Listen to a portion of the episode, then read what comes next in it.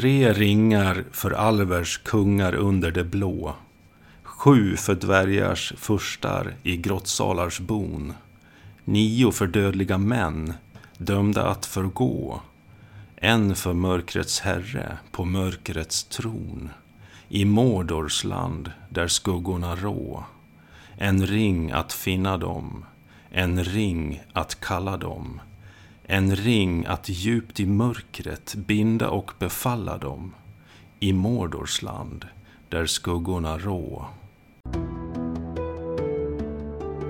Välkommen till Storypodden, podden för dig som älskar berättelser.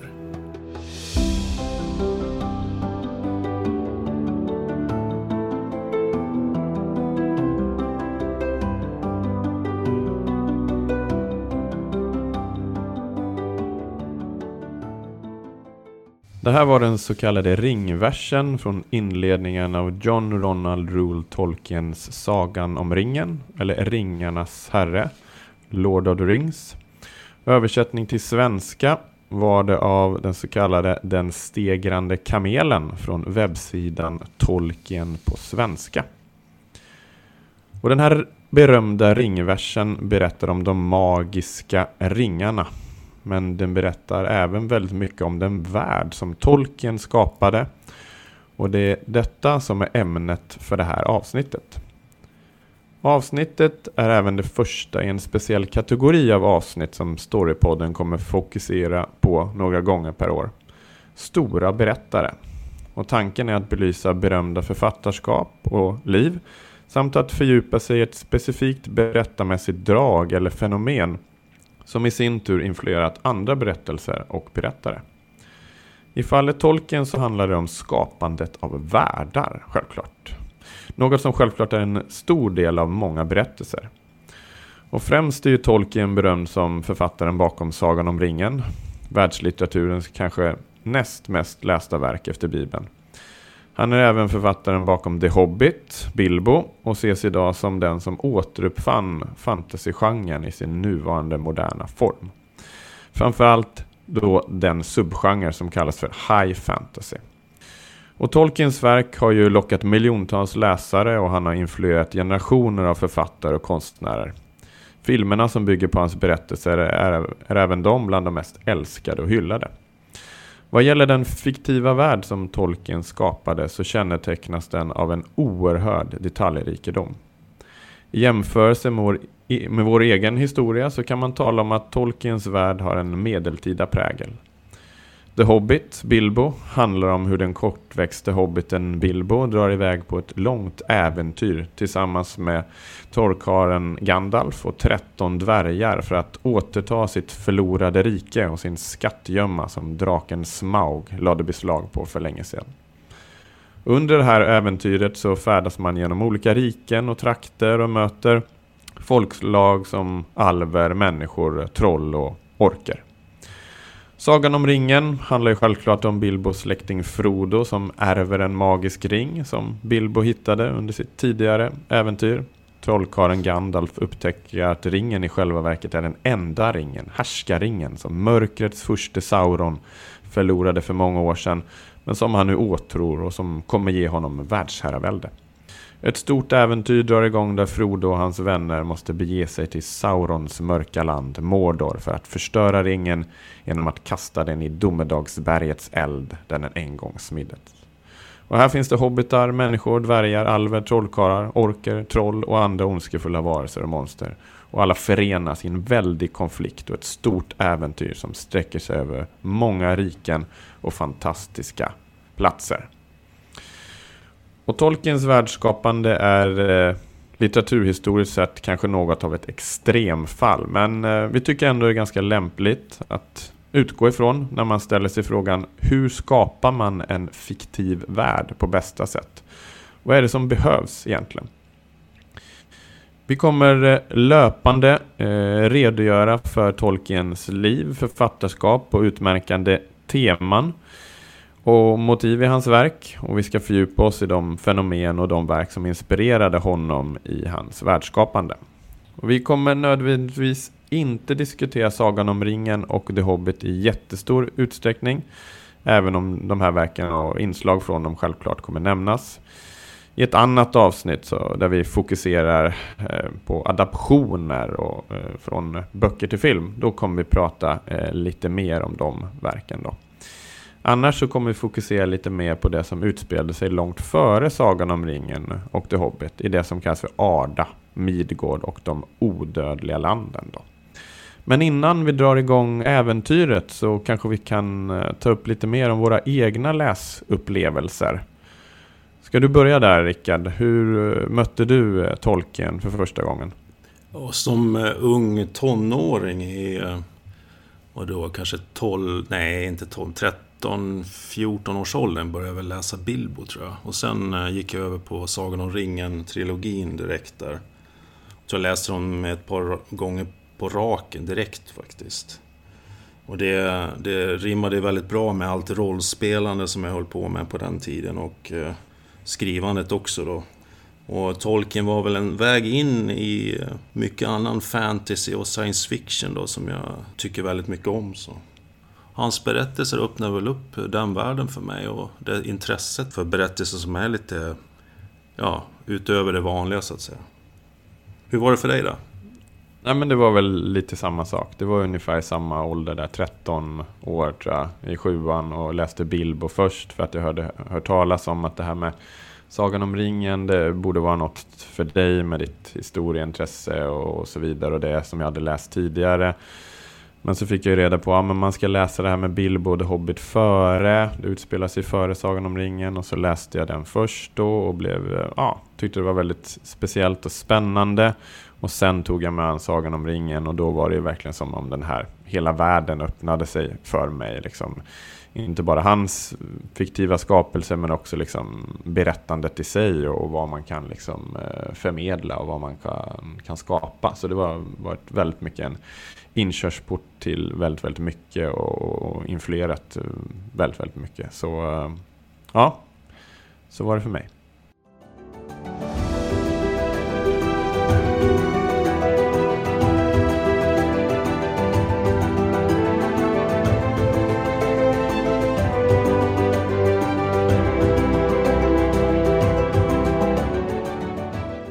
Men vi börjar från början då med Tolkiens liv. Han hette då John Ronald Reuel Tolkien och föddes 1892 i Sydafrika i Oranje-fristaten. Hans föräldrar Arthur och Mabel kom båda från England men hade flyttat till Sydafrika för att pappan han ville göra en bättre karriär inom bankväsendet då. 1895, när Tolkien var 3 år, så reste han med sin mor och yngre bror till England då, för att träffa släktingar i Birmingham. Och Arthur skulle komma senare, men han blev sjuk och dog faktiskt i februari 1896. Och det här ledde till att Mabel och hennes 2 pojkar återvände aldrig till Sydafrika, utan de blev kvar i Birmingham-trakterna då. Och sommaren 1896 så flyttade de till en by strax utanför Birmingham och Tolkien och hans lillebror började då utforska trakterna runt om, ja, på landsbygden där och gick på äventyr. Och det är upplevelserna från barndomen och den engelska landsbygden som har inspirerat Tolkien mycket till flera olika händelser, scener och gestaltningar i hans värld. Ett vanligt tema i hans verk som har mycket med det här att göra faktiskt är miljöfrågan som man kan se. Hur människan har påverkat sin värld, sin natur och miljö. Till exempel i form av industrialismen. Det här motivet kan man se kanske tydligast i och med Sauron i de 2 tornen och enternas, de här trädliknande varelserna. Och hur de ödelägger Saurons Isengård. Och ja, tar ner dess murar och smedjorna som Sauron har byggt upp dem. Men man kan även se det här temat hos Sauron och den största ondskan av alla då, Morgoth. Som vi ska komma till lite senare. Och den tematiken finns där också.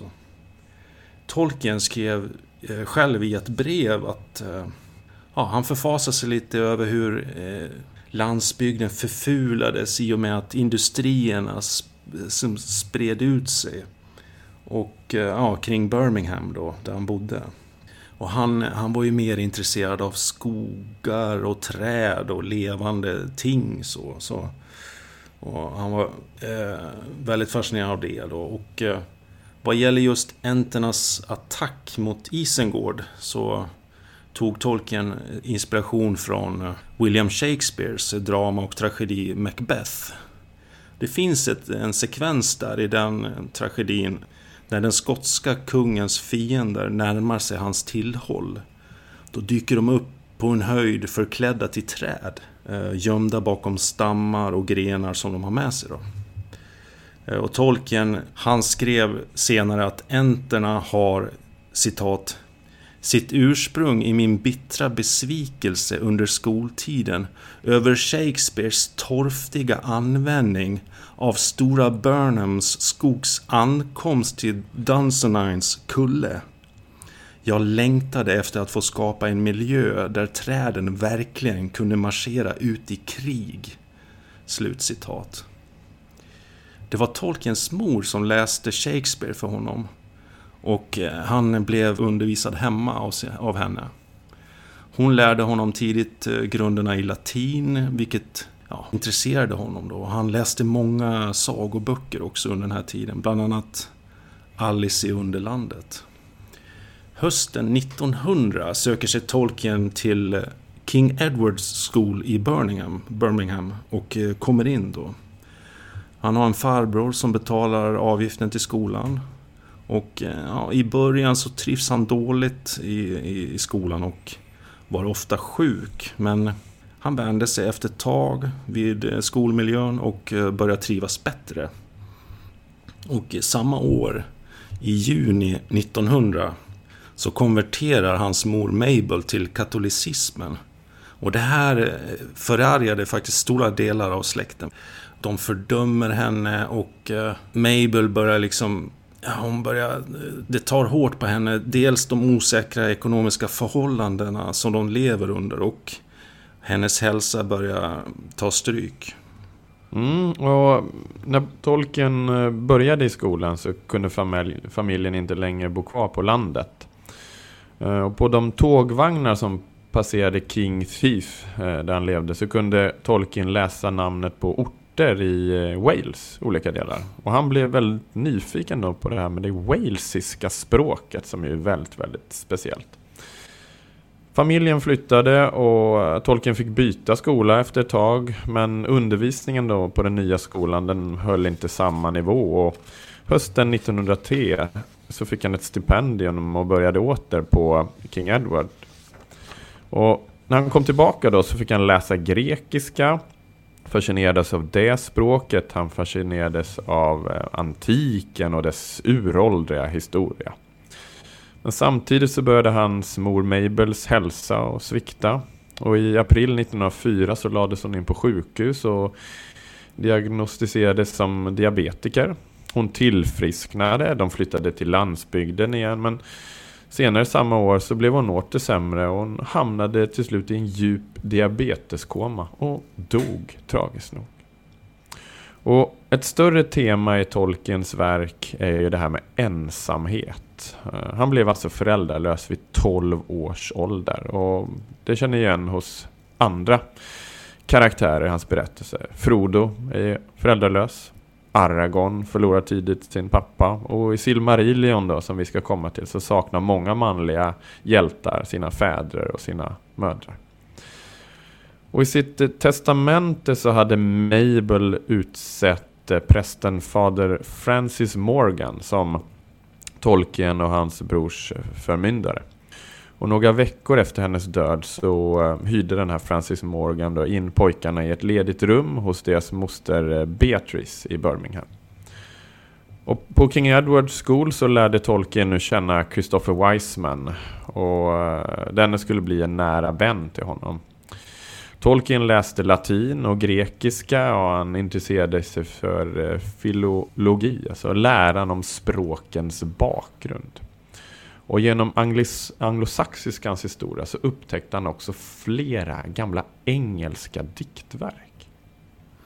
Ja, och ett av dem som har varit en av de större inspirationerna för Tolkiens värld är just Beowulf-kvädet.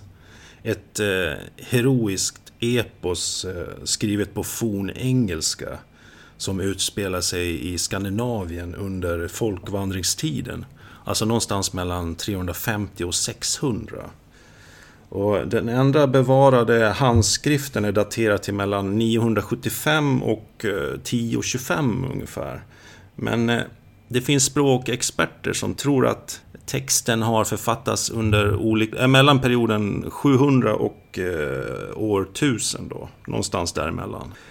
Det lustiga är kanske att trots att Beowulf-kvädet utspelar sig i Skandinavien så har det då bidragit till att bli Englands nationalepos. Berättelsen utspelar sig då som sagt i Skandinavien, i Danmark och södra Sverige. Och i kvädet så kämpar Beowulf, en av geaternas hjältar, mot tre olika fiender. Monstret Grendel som förstör kungsgården Heorot och dess invånare i Danmark. Grendels moder och senare i sitt liv efter att ha blivit kung då, en drake. I det slutliga slaget mot draken så blir Beowulf dödligt sårad och avlider då. Och efter sin död så kremeras han av sina följeslagare och en stor hög reses till hans åminnelse. Förutom själva historien då så inspireras Tolkien av Beowulf genom att han faktiskt hämtade olika namn från det verket. Många andra namn tog han från äldre engelsk poesi och samt keltiska och nordiska myter som vi ska se lite senare nu. Ja, en annan inspirationskälla till Tolkiens värld är de medeltida riddarromanerna. Och här brukar man ofta ta upp Sir Gawain och den gröna riddaren då, som ett tydligt exempel. Och den här berättelsen är skapad under det senare 1300-talet och är en del av liksom Arthur-sagan. Alltså berättelsen om kung Arthur och riddarna vid hovet Camelot. Och historien bygger i sig då på walesiska, irländska och engelska berättelser, men även på höviska riddartraditioner från Frankrike. Och Sir Gawain och den gröna riddaren är ett viktigt och tydligt exempel på en riddarroman där en riddare drar iväg på ett äventyr för att just testa sin förmåga. Och Gawain då möter den mystiska gröna riddaren under sitt äventyr. Men den här gröna riddaren då utmanar Gawain på duell att slå honom med sin yxa. Ifall han är beredd att 1 år och 1 dag senare ta emot ett likadant slag. Ja, hur det går, det får ni faktiskt ta reda på själva.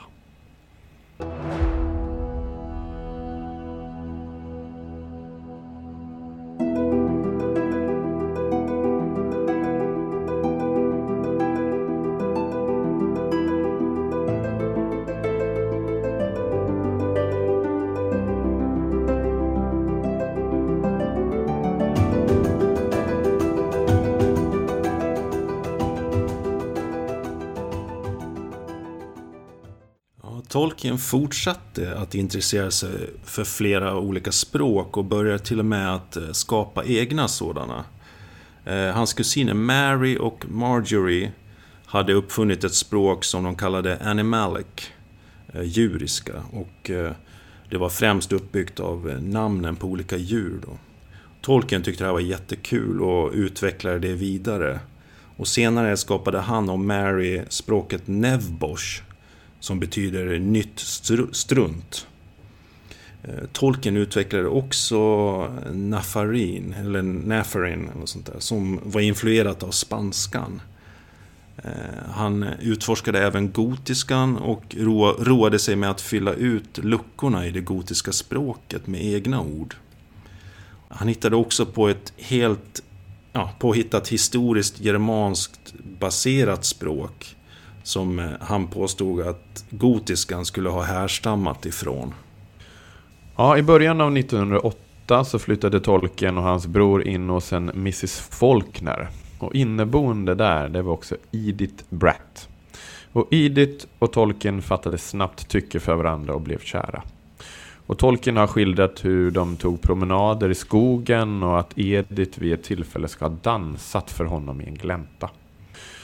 Och möjligen var det här just inspirationen till alvprinsessan Luthiens dans i skogen när människosonen Beren ser henne för första gången. En av de berömda berättelserna från verket Silmarillion som vi snart alltså ska komma till.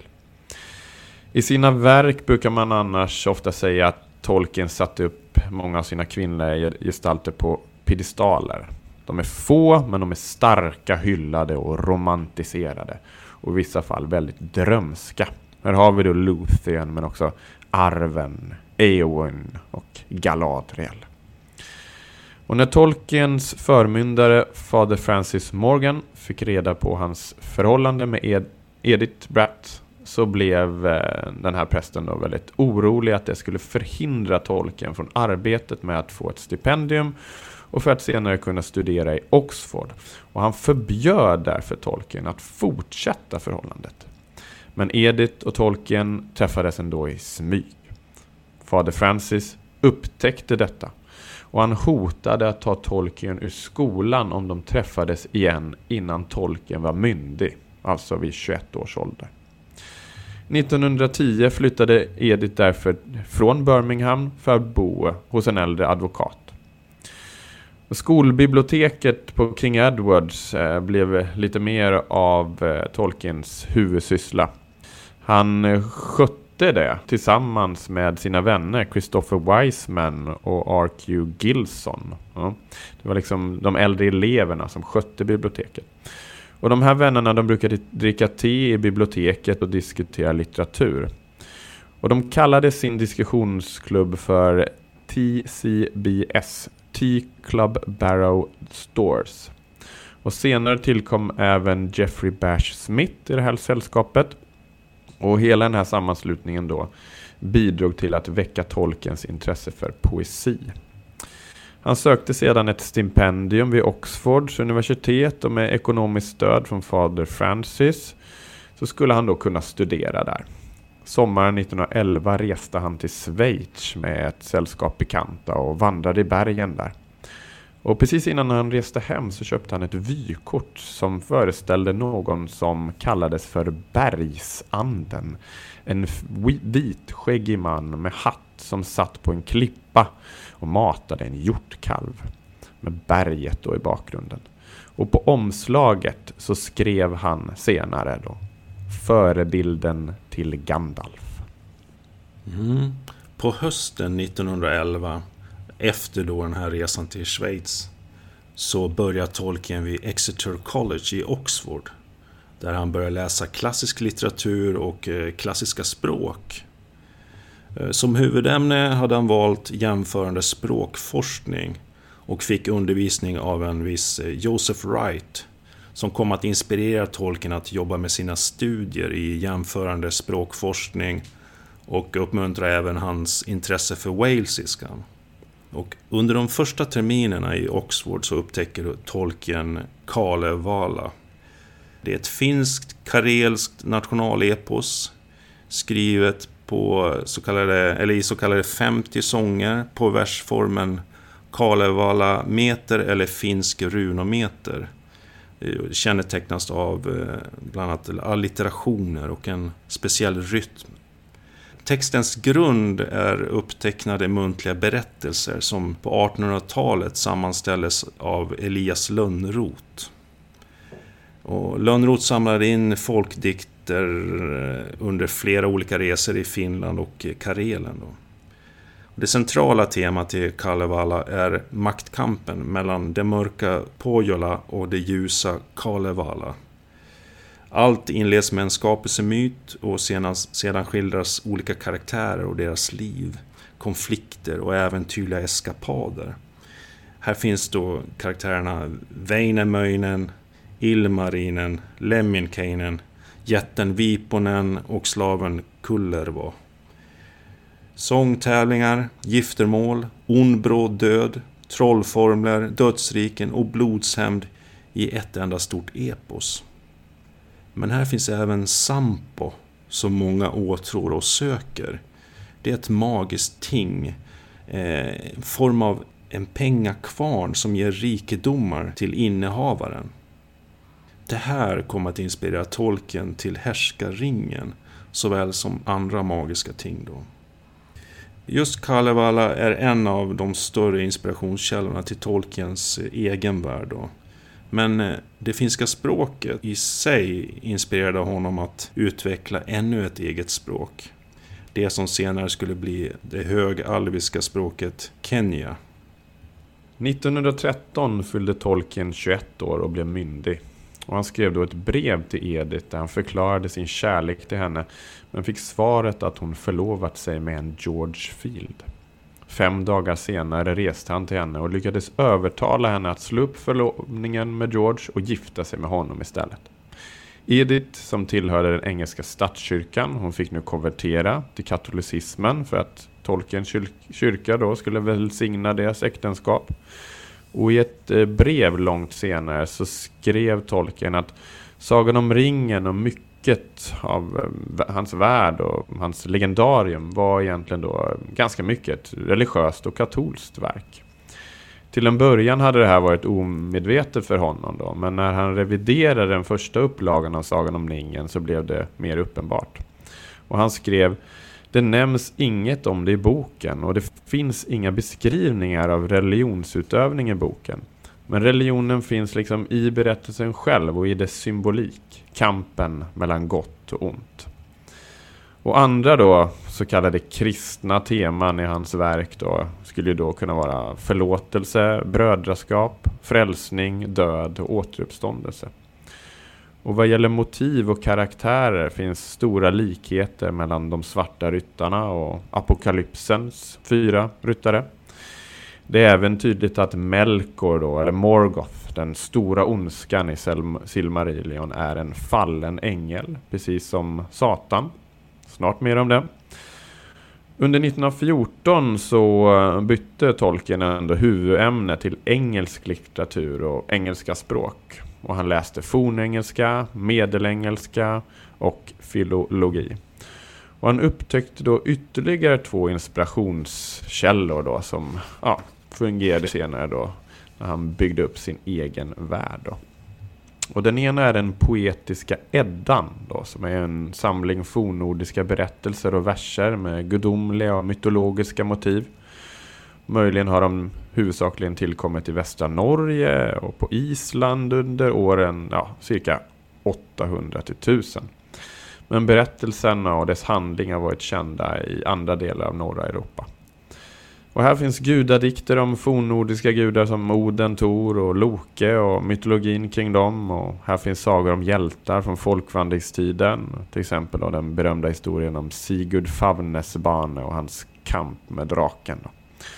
Och här finns andra diktverk som Valans spådom, Spåkvinnans vision, Trätan med Loke, Balders drömmar, Odens korpsång. Och från Nibelungens ring så hittade Tolkien då inspiration till berättelsen om ringarna. Och här hittade han inspiration till olika folkslag som alver och dvärgar. Och namn från den poetiska Eddan använde han till och med rakt av. Ja, till exempel flera av namnen på dvärgarna som åker med Bilbo mot det ensliga berget. Och även namnet Gandalf är faktiskt just ett dvärgnamn från Eddan. Som Tolkien då gav alltså till sin berömda trollkarl. Och Gandalf såg Tolkien annars som en odenlik vandrare. Som också då hade stora likheter med Väinämöinen från Kalevala. Ett annat isländskt verk som Tolkien inspirerades mycket av är det som man kanske kan se som ett systerverk till den poetiska Eddan. Det vill säga den yngre Eddan eller den prosaiska Eddan och även kallat Snorres Edda. Verket är en slags medeltida handbok i skaldekonsten och lärobok i nordisk mytologi. Och man tillskriver det här verket då författaren och politikern Snorre Sturlason som förmodligen satte ihop det här ungefär runt 1220. Och i den yngre eddan då finns historieskrivning som berör Sverige och de nordiska länderna, men även fler myter och sagor från den nordiska mytologin och asagudar som Oden, Tor och Frej. Det finns även kamp mellan asarna och jättarna, äventyr, konflikter, dikter och sånger. Tolkien läste även det anglosaxiska diktverket Christ av Cynewulf och stötte på ordet Arundel, som kan översättas till ett skinande ljus, stråle. Han skrev senare en dikt som skulle komma att bli starten på skapandet av hans legendarium och värld, Erendils resa till aftonstjärnan. Men keltiska myter var också en stor inspirationskälla för Tolkien. De så kallade odödliga landen och Frodos och Bilbos färd dit i slutet av Sagan om ringen är väldigt mycket inspirerad av just myter om Avalon, ett mytomspunnet land eller ö där i vissa fall döda eller döende kan färdas, likt kung Arthur i vissa legender inom Arthur-sagan. Tolkien fick även inspiration av modern litteratur samt konstnären William Morris bildvärldar och arts and craft-rörelsen. Och 1914 så bröt första världskriget ut och Tolkien valde att inte gå med i armén på en gång, utan först ville han göra klart sina studier. Under sina sista terminer också så började han skriva mer egen poesi och han arbetade också vidare på sitt då fiktiva språk, då, Quenya. Han började känna att han ville skriva dikter som liksom hängde ihop och hade ett större sammanhang, och han började betrakta sig själv mer som en upptäckare av legender och förlorade berättelser. Mer så än som en riktig författare. Han kände också att det språk han utvecklat behövde just en bakgrund, en historia för att bli mer verkligt levande. Han ville veta vem som talade det. Ja, han kom fram till att Quenya var det språk som talades av de alver som Erendil såg på sin resa innan hans skepp förvandlades till aftonstjärnan.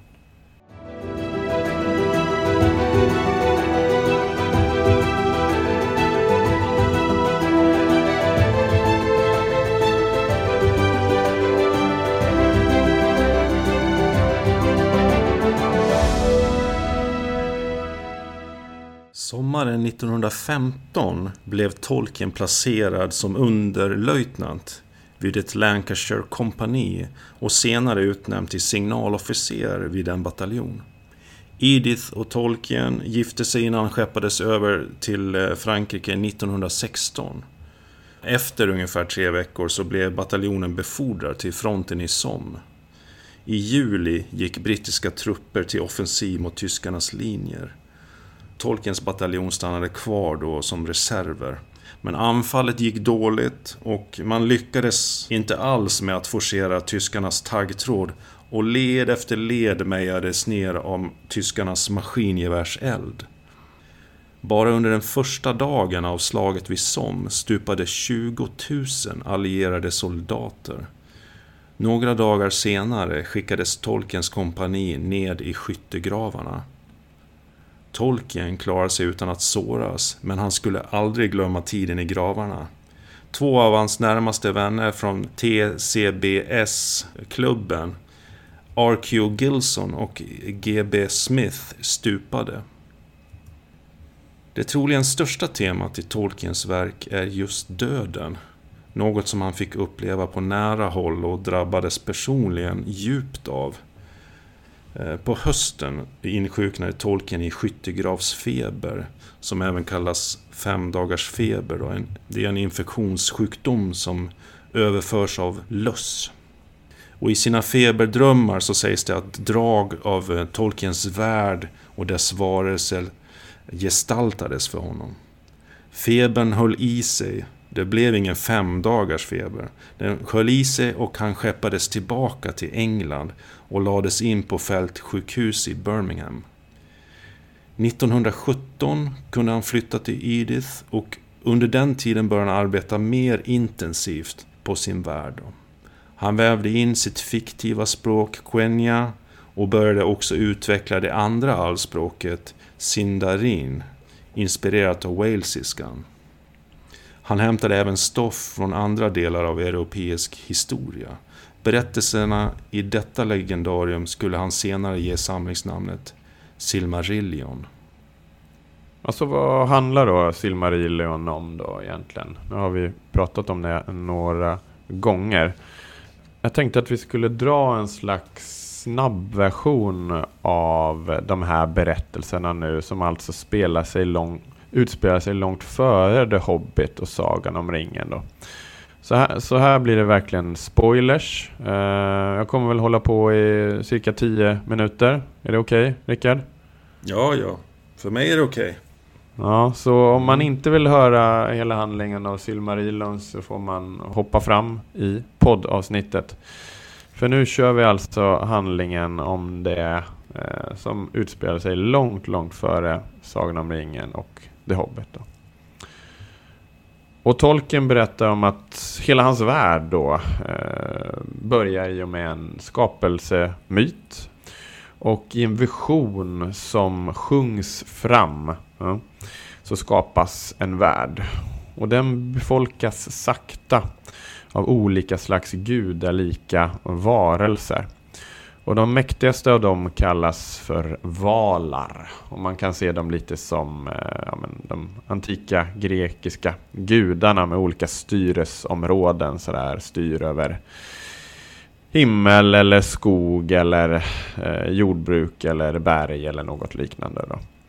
Och det finns en sån mäktig som kallas för Manve och en annan väldigt mäktig som kallas för Melkor, som vi ska komma till. Sen finns det också lite, om man säger så, lite lägre stående gudalikna varelser som kallas för Majar. Och här har vi bland annat en som kallas för Olorin. Och Olorin är i själva verket Gandalf faktiskt då. Gandalf är en sån här gudaliknande varelse. Sauron är också en sån Maya-gud, och Saruman också, och alla Balroger också. Men hur som helst så byggs det upp en värld. Ja. Och den här världen lyses upp av 2 gigantiska lampor som lyser överallt då. Men det blir sakta också en slags maktkamp mellan Manve då och Melkor.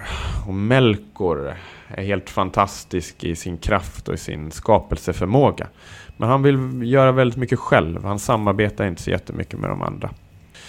Så efter ett tag så börjar han dra sig undan och skapar ett eget slags rike, Utumno. Ja. Och efter ett tag går han sen till attack och förstör de här lamporna så att mörker lägger sig över jorden. Men han tas då till fånga av de andra valargudarna och mayagudarna och förvisas från världen. För allt har ju faktiskt byggt upp för alvernas, de förstföddas, uppvaknande. Och senare vaknar de till långt, långt borta. Alverna är odödliga och framförallt är det 3 stycken av deras släkten som börjar röra sig mot de här valar och majar, som befinner sig i det som man brukar kalla för de odödliga landen då. Och det är släkter som kallas för Noldor, Teleri och Vanjar. Men det finns också väldigt många alver som blir kvar i det här mörkret längre bort, som aldrig kommer fram. På vägen också mot de ödliga landen så är det flera som vänder tillbaka, som stannar kvar och så vidare. En sådan är en alvfurste som kallas för Elve. Och senare får namnet Thingol, och senare blir tillsammans med Mayan Melian en gudaliknande varelse. Men de andra fortsätter resan då och kommer fram till ett hav, tar sig över havet till de odödliga landen där de möts av de här valar och majar. Och där har man nu uppfört 2 stycken enorma träd som lyser upp världen då. Och här bygger alverna upp sina nya riken då. Yngve blir en stor kung i ett speciellt rike. Det finns en annan som heter Olve och en som heter Finve också, som är kung över Noldor-släkten. Och Finve får en son som heter Fëanor. Och den här Fëanor är en av de mest betydande gestalterna i Tolkiens hela värld då. Han hade en speciell kraft och skaparkraft inom sig.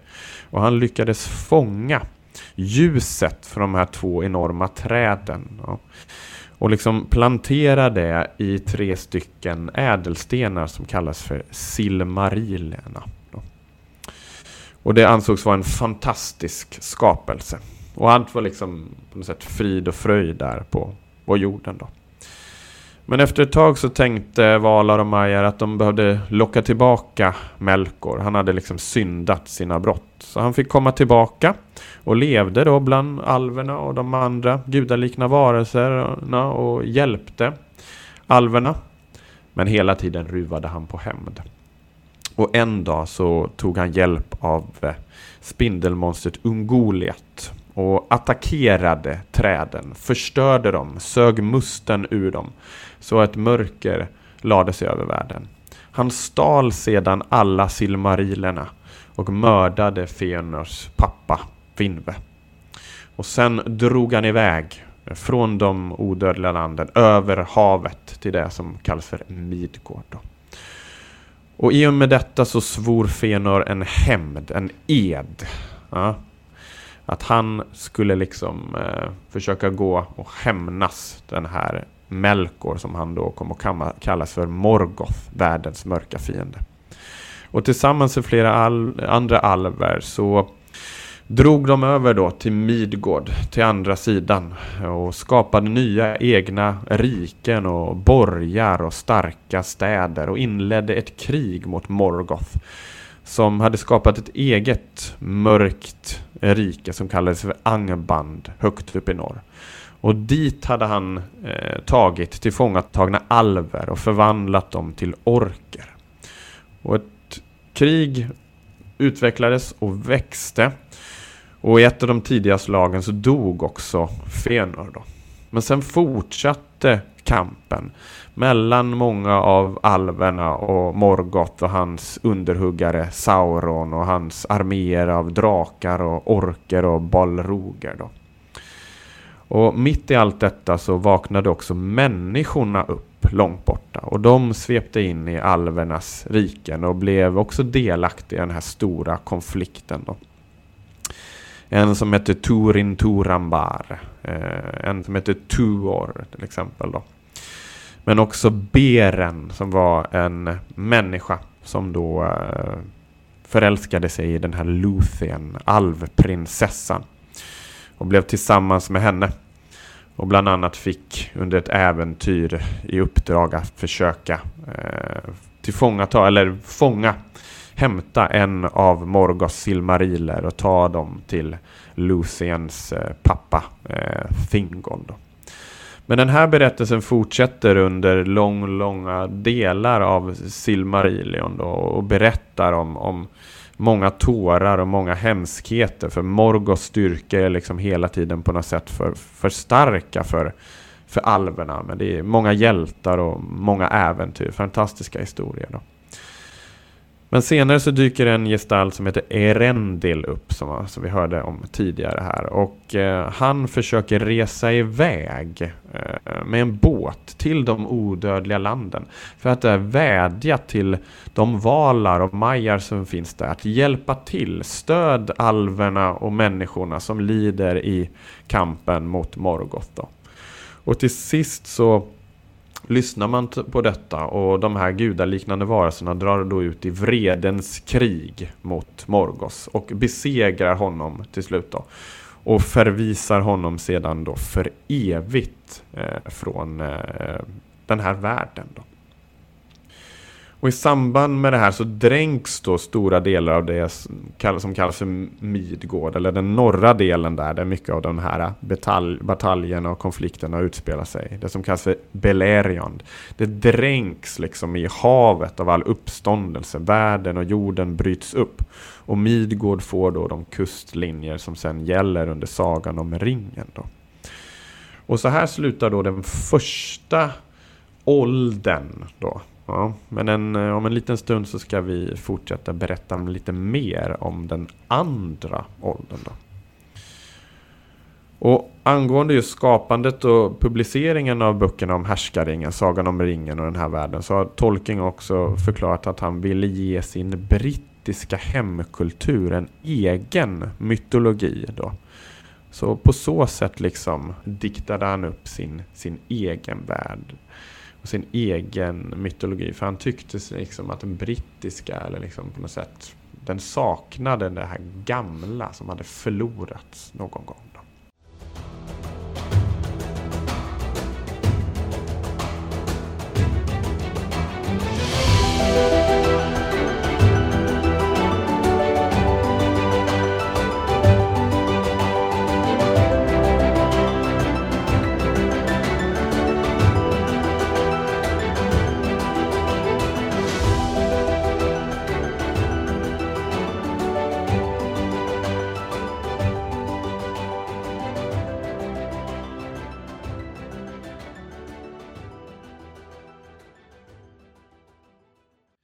Vi återgår till Tolkiens liv då. Och 1918 så tillbringar Tolkien en hel del tid på olika förläggningar och militärsjukhus. Hans och Ediths första barn, John Francis Reuel, föds då under den här tiden. Tolkien skriver de fördjupade berättelserna Hurins barn och Sagan om Beren och Luthien, som båda skulle publiceras i Silmarillion långt senare. I november då, samma år, så kommer det vapenstillestånd i kriget. Och i stort sett har endast en av hans gamla vänner överlevt. Tiden går lite grann, och sommaren 1920 får Tolkien platsen som docent i engelska vid universitetet i Leeds. Hans och Ediths andra son, Michael Hillary Reuel, föds, och lite senare igen så blir Tolkien utnämnd till professor, och så föds deras tredje barn, Christopher. 1925 så får Tolkien professuren i anglosaxiska vid Pembroke College i Oxford, och där undervisar han ända fram till 1945. Och i Oxford så träffade Tolkien C.S. Lewis, skaparen av Narnia-böckerna, och de blev väldigt nära vänner då. Och tillsammans träffades de och några till hos Lewis eller på puben The Eagle and the Child, och de drack öl och läste berättelser och dikter som de själva skrivit, och de gav kritik till varandra, och de diskuterade också allt mellan himmel och jord. Och informellt kallades den här gruppen för The Inklings. Och inför den här skaran så läste Tolkien upp delar av manuskripten till The Hobbit, Bilbo och till Sagan om ringen. Och någon gång i början av 1930-talet började han skriva på The Hobbit, och från början var det tänkt som en godnattsaga för hans barn. Men år 1936 fick förlaget Alan Unwin höra talas om den här berättelsen, och de ville publicera den. Och boken publicerades året efter och sålde oväntat bra. Och Tolkien hade till en början inte tänkt sig att den här berättelsen skulle ingå då i hans legendarium och hans värld. Men ju längre berättelsen fortskred då, desto fler element från hans eget legendarium och hans egna värld bakade han in då i den här berättelsen. Och under åren som professor i Oxford så arbetade han vidare på sina fiktiva språk och på de berättelser och diktverk som tillhörde hans värld då.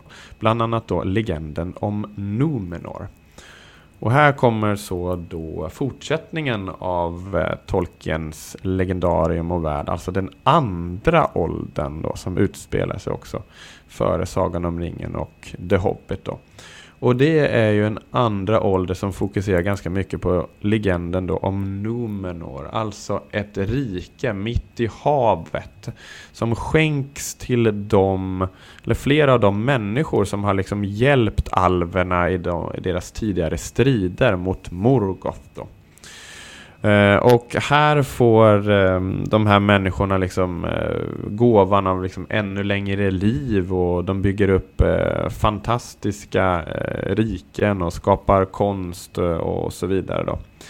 Men ju mer åren går så blir de väl mer och mer högfärdiga och så vidare. Och när sedan också Sauron dyker upp på nytt, så blir det liksom ännu mer kamp och konflikter. För även om Morgoth har försvunnit så är Sauron kvar då. Men Numenorerna då är så mäktiga så de tar Sauron till fånga. Kidnappar honom och tar honom till Numenor. Men medan han är fånge så börjar han då jävligt nog sakta men säkert ändå korrumpera dem själva och viska saker i deras öron. Och till slut får han den högste kungens öra att lyssna och formå honom att liksom till och med anfalla de odödliga landen och valar gudarna som lever där. Men när då de här Numenorerna går till attack på det sättet till slut då, så när de går i land på de odödliga landen så liksom förändras världen till slut och de slungas tillbaka ner i havet och hela Numenor dränks sen och försvinner ner i havet då. Och de som sen då ändå har överlevt det här med Numenors fall är ju Elendil och Isildur som finns med som bakgrundshistoria till Sagan om ringen. De har flytt innan och byggt upp rikena Gondor och Arnor då. Men efter den här andra ålderns slut då är det då den tredje åldern som utspelar sig, och i slutet av den tredje åldern då, det är då som Sagan om ringen då skildrar liksom de sista händelserna. Efter Sagan om ringen så följer den fjärde åldern då. Och vad gäller just inspirationen till Numenors fall så hade Tolkien då själv återkommande drömmar om översvämning och flodvågor då. Och berättelsen är ju självklart även väldigt lik den grekiska myten om Atlantis och Platons verk då, om detta som beskriver en högkultur och dess människor som faller ner till laster och högmod och som sedan då dränks i havet. Vi har kommit fram till tiden vid andra världskriget då Tolkien gick vakt vid lufträder och hjälpte till med utbildningen av officersaspiranter. Och ibland tog hans familj emot evakuerade i sitt hus. Tolkien själv avskydde nazismen och fascismen och var ofta kritisk mot allt käbbel som politikerna höll på med. Ett tema i hans verk är den lilla människans stordåd samtidigt som de höga herrarna bara bråkar och vill ha mer makt hela tiden. Att makt korrumperar, det ser man tydligt i Tolkiens verk. Det går aldrig riktigt bra för en man med allt för mycket makt i Tolkiens verk. Små och giriga människor som inte tänker själva utan bara lyder och harvar på kallade Tolkien annars för just orker. Precis som de ondskefulla, giriga och våldsamma varelser som är de ondskefulla härskarnas huvudstyrkor i hans verk. Redan i slutet av 1937 hade han börjat skriva på en uppföljare till The Hobbit och fortsatte med det här under alla krigsår.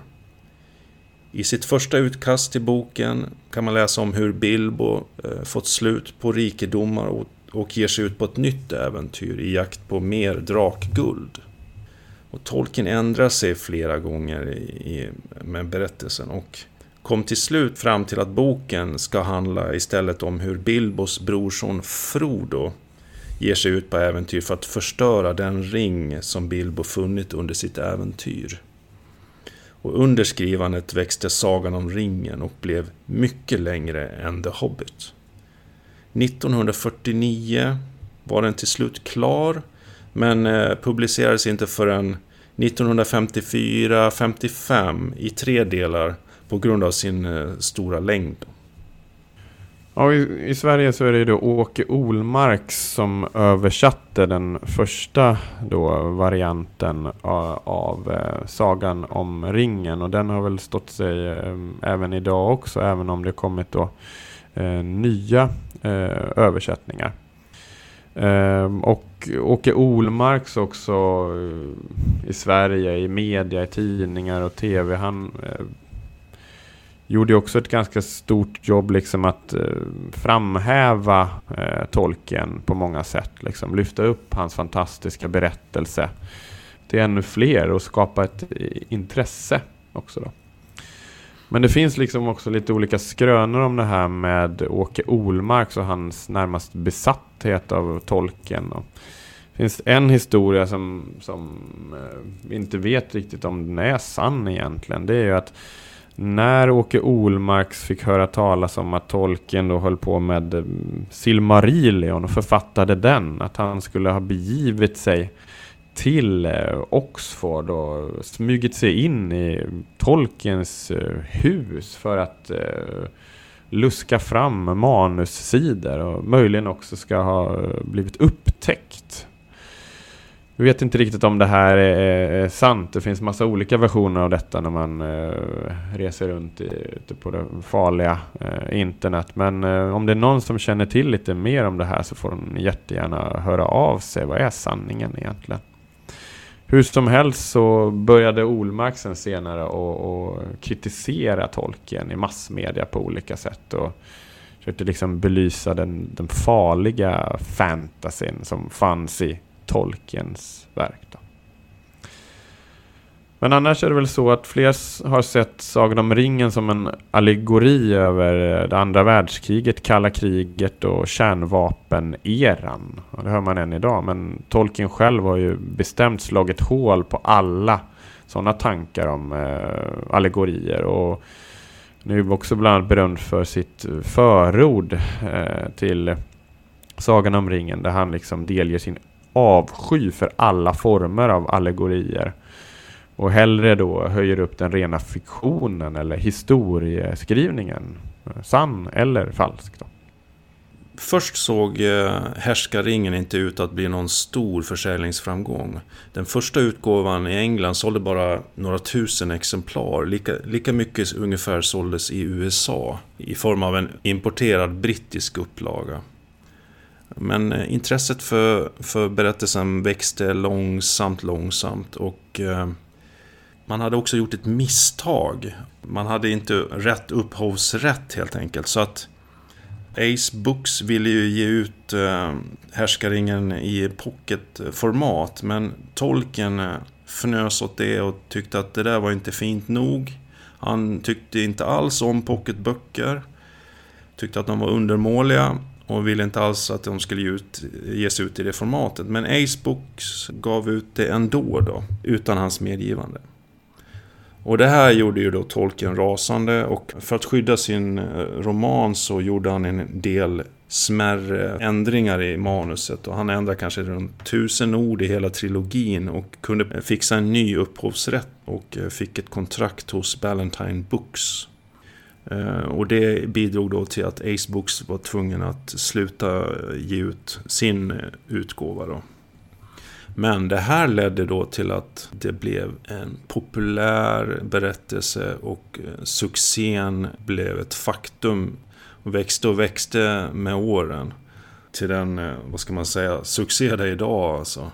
Och man måste också komma ihåg att innan Tolkien så fanns det liksom ingen masspublik för den här sortens litteratur. Sagor ansågs ju vara för barn så.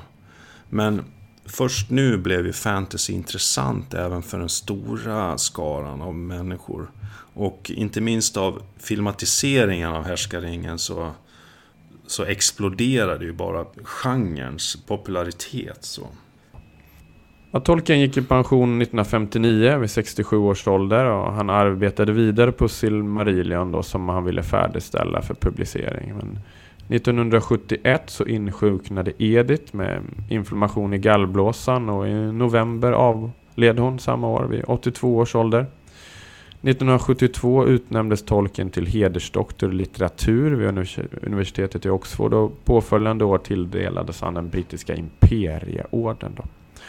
I slutet av augusti 1973 drabbades han av akut blödande magsår och fördes till sjukhus. Och han avled i Bournemouth den 2 september 1973, 81 år gammal. Han begravdes bredvid sin Edith och på deras gravar så står det Beren och Luthien. Och Silmarillion hann han aldrig klart med, utan det här verket färdigställdes senare av hans yngste son Christopher Tolkien 1977. Och Christopher har också färdigställt andra verk då, till exempel berättelsen av Beren och Luthien och historien om Hurins barn. Men hur skapar man då en värld på bästa sätt? Vi har ju pratade ju tidigare i avsnittet här att vi skulle också nämna världsskapandet så. Och vad är det då som behövs för att skapa en värld om vi ser tillbaka till just Tolkiens värld då? Man kan säga att väldigt många fantasies är ju inspirerade utifrån något slags fiktiv medeltida Europa. Den sortens teknologi som man hade på den tiden då. Men vad behöver man då? Man behöver någon slags geopolitisk karta med länder och riken. Man behöver natur med fauna och flora, klimat, platser, städer och teknologi då som sagt. Någon slags ekonomi också, vad man handlar med. Olika folkgrupper, hur de pratar, hur de ser ut, klär sig, utseende och allt möjligt. Och sen lär man ju då sätta dem i en kontext så att man bygger upp en sorts historia då. Vilka konflikter de har med kanske varandra eller inom sig själva och sådär. Så att man måste bygga en hel kontext för hela världen då på många olika sätt. Man kan se till exempel politiska förhållanden, sociala och religiösa konflikter då, gör att karaktärer som man skapar i den här världen har någonting att förhålla sig till. Nej, men det är väl, jag menar, när det gäller Tolkien är ju den här oerhörda detaljrikedomen liksom. Berättelser som skildras för honom, det är liksom på ytan, men det finns så otroligt många lager där under, liksom århundraden, årtusenden, historia och traditioner och kulturer och så vidare som bubblar upp ibland då, i olika skott liksom. Och i form av dikter, sånger, kläder, traditioner, högtider, språk, vardagssnack, liksom, namn och så vidare. Och det är det som gör det så levande, just hans värld då. Ja. Det gör ju att det finns ett skimmer runt omkring, saker som rör sig på något sätt. Ja. Det gör att vi glömmer bort själva manusbygget och liksom förvirras eller förvillas av det som ses och hörs, och vi dras in i berättelserna och dras in i karaktärerna och de som personer och de som varelser i den här levande världen. Ja, man anar det stora i det lilla på något sätt. Mm.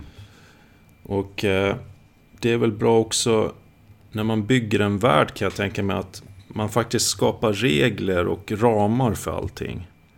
Man vill ju inte att karaktärerna klarar av vad som helst, utan man måste ha vissa regler i den här världen, antingen fysiska eller psykologiska eller sociala eller ekonomiska, förstår du, som gör att karaktärerna har någonting att förhålla sig till och leva och verka inom eller i. Men det är också någonting som påverkar dem, hjälper dem kanske eller hindrar dem rent av eller förstör för dem. Jag menar, det får inte vara för mycket värld heller, utan det måste också vara story, va, som driver karaktärer, som driver framåt. Det måste ha en handling i det hela också.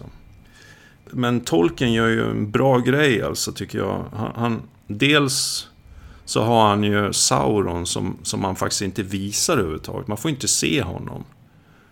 Man får ju bara se kanske det ögat då. Men man får ju mer förhålla sig till andra karaktärers upplevelse och totala fasa för Sauron på något sätt. Och det tycker jag är en snygg gestaltning av en stor ondska faktiskt.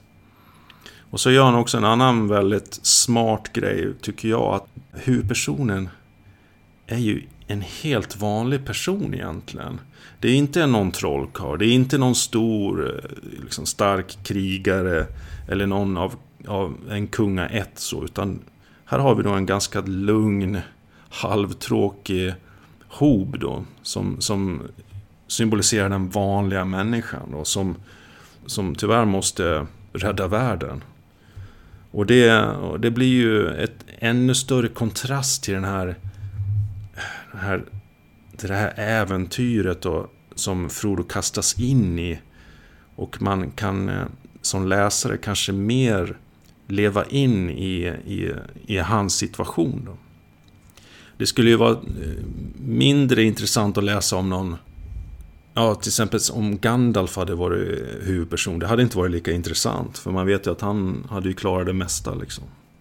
Så där, vad säger du om det? Det tycker jag, det är smart gjort faktiskt. Jo, men det är väl storheten i det här mästerverket liksom, att det här kunde ju drunkna totalt i det här världsbyggandet liksom, och det är hur mycket grejer som helst, och folk förvirrar ju sig verkligen i den här världen och försvinner och återvänder aldrig. Så är det ju. Men det finns ju ändå någon slags enklare grundhistoria som du berättar om här, som ändå få med oss och lyckas få oss att navigera genom det här stora världsbygget och få oss intresserade, för vi upplever ju den här världen för första gången tillsammans med Frodo också när det gäller Sagan om ringen. Och liksom, alltså, mitt i det här myllret av konflikter och varelser och grupper och världsbyggande, så finns det ju liksom en enklare enrading när det gäller liksom huvudhistorien, och det är just om att den här huvudkaraktären har fått ett ondskefullt ting som han ska ta med sig in till ondskans herres rike för att förstöra det i den plats där det här ondskefulla tinget skapades liksom. Och det måste han klara, annars går allt åt liksom, skogen. Och just den liksom enradingen till berättelsen, det skulle jag vilja säga är ganska unik också. Jag känner liksom inte till riktigt någon historia som är precis på det sättet. Att man har fått det här ondskefulla, så man måste ta tillbaka det in i ondskans rike och förstöra det just där det skapades. Liksom. Det finns någon slags närmast mytiskt i sig i den enradingen. Och folk som lyssnar får gärna rätta mig om den här enradningen till huvudstory finns någon annanstans. Hör gärna av er om detta, men det är också, tycker jag då, självklart styrkan i Sagan om ringen. I allt det här världsbyggandet så finns den här otroligt starka huvudhistorien också. Ja, absolut, och det är ju dramaturgiskt väldigt smart egentligen, för att i och med att Frodo och sällskapet måste bege sig närmare och närmare Mordor, så växer naturligt också pressen på dem och stressen och hoten mot dem hela tiden. Det eskalerar, allting eskalerar ju. Det blir väldigt intressant. Men jag kommer att tänka på en annan sak kring Tolkiens gestaltning av ondskan så. Det ska man kunna dra. Han gillar ju inte allegorier, men man skulle kunna säga så här, att man får ju aldrig se ondskans kärna eller ledare, så man får ju se det i ögat bara. Men man ser däremot alla fotsoldater, alltså Saurons, vad ska man säga, hjälpredor, hans ondskefulla orker och allt vad det är. Men där ska man ju kunna dra parallellen till Tolkiens upplevelse från första världskriget i skyttegravarna, där han såg maskingevärsskyttarna på andra sidan, men han såg aldrig officerarna står och leda liksom tyskarna på något sätt. Så kan man se det. Men överlag ett väldigt dramaturgiskt smart berättelse, måste jag säga. Vad säger du, Olof, om det? Jo, men så är det ju självklart när det gäller Sagan om ringen och The Hobbit också, men sen vill jag gärna då framhäva också det här Silmarillion nu, att tipsa om att ta sig an det verket för att verkligen förstå Tolkien och hans värld liksom. Visst, Sagan om ringen och The Hobbit det är fantastiska berättelser, men dyk ner i den stora världen ordentligt och få höra om alla andra äventyr som finns. Sen är det ju så att Silmarillion i sig är ganska halvtråkigt uppbyggd i krönikaform och inte liksom något litterärt mästerverk som de senare skapelserna. Men det finns ändå många fantastiska berättelser där, och man kan förstå ännu mer Tolkien som person och som författare och skapare när man tar sig an Silmarillion. Ja, det var väl... Ja, det var väl det vi hade om Tolkien, va? Var det inte det? Absolut. Och vi kommer återvända i senare avsnitt med just den här lite egna kategorin av avsnitt då, om stora författarskap då. Så håll utkik efter detta längre fram i Storypodden. Vi får annars tacka för visat förtroende och hoppas att vi hörs igen. Ha det bra. Ha det bra. Hej då. Hej hej.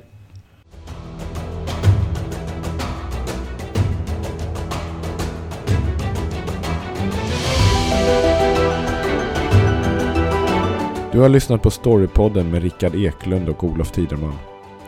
Flera avsnitt, mer info och tips hittar du på www.storypodden.se. Vi finns även på sociala medier i form av Facebook, Twitter och Instagram.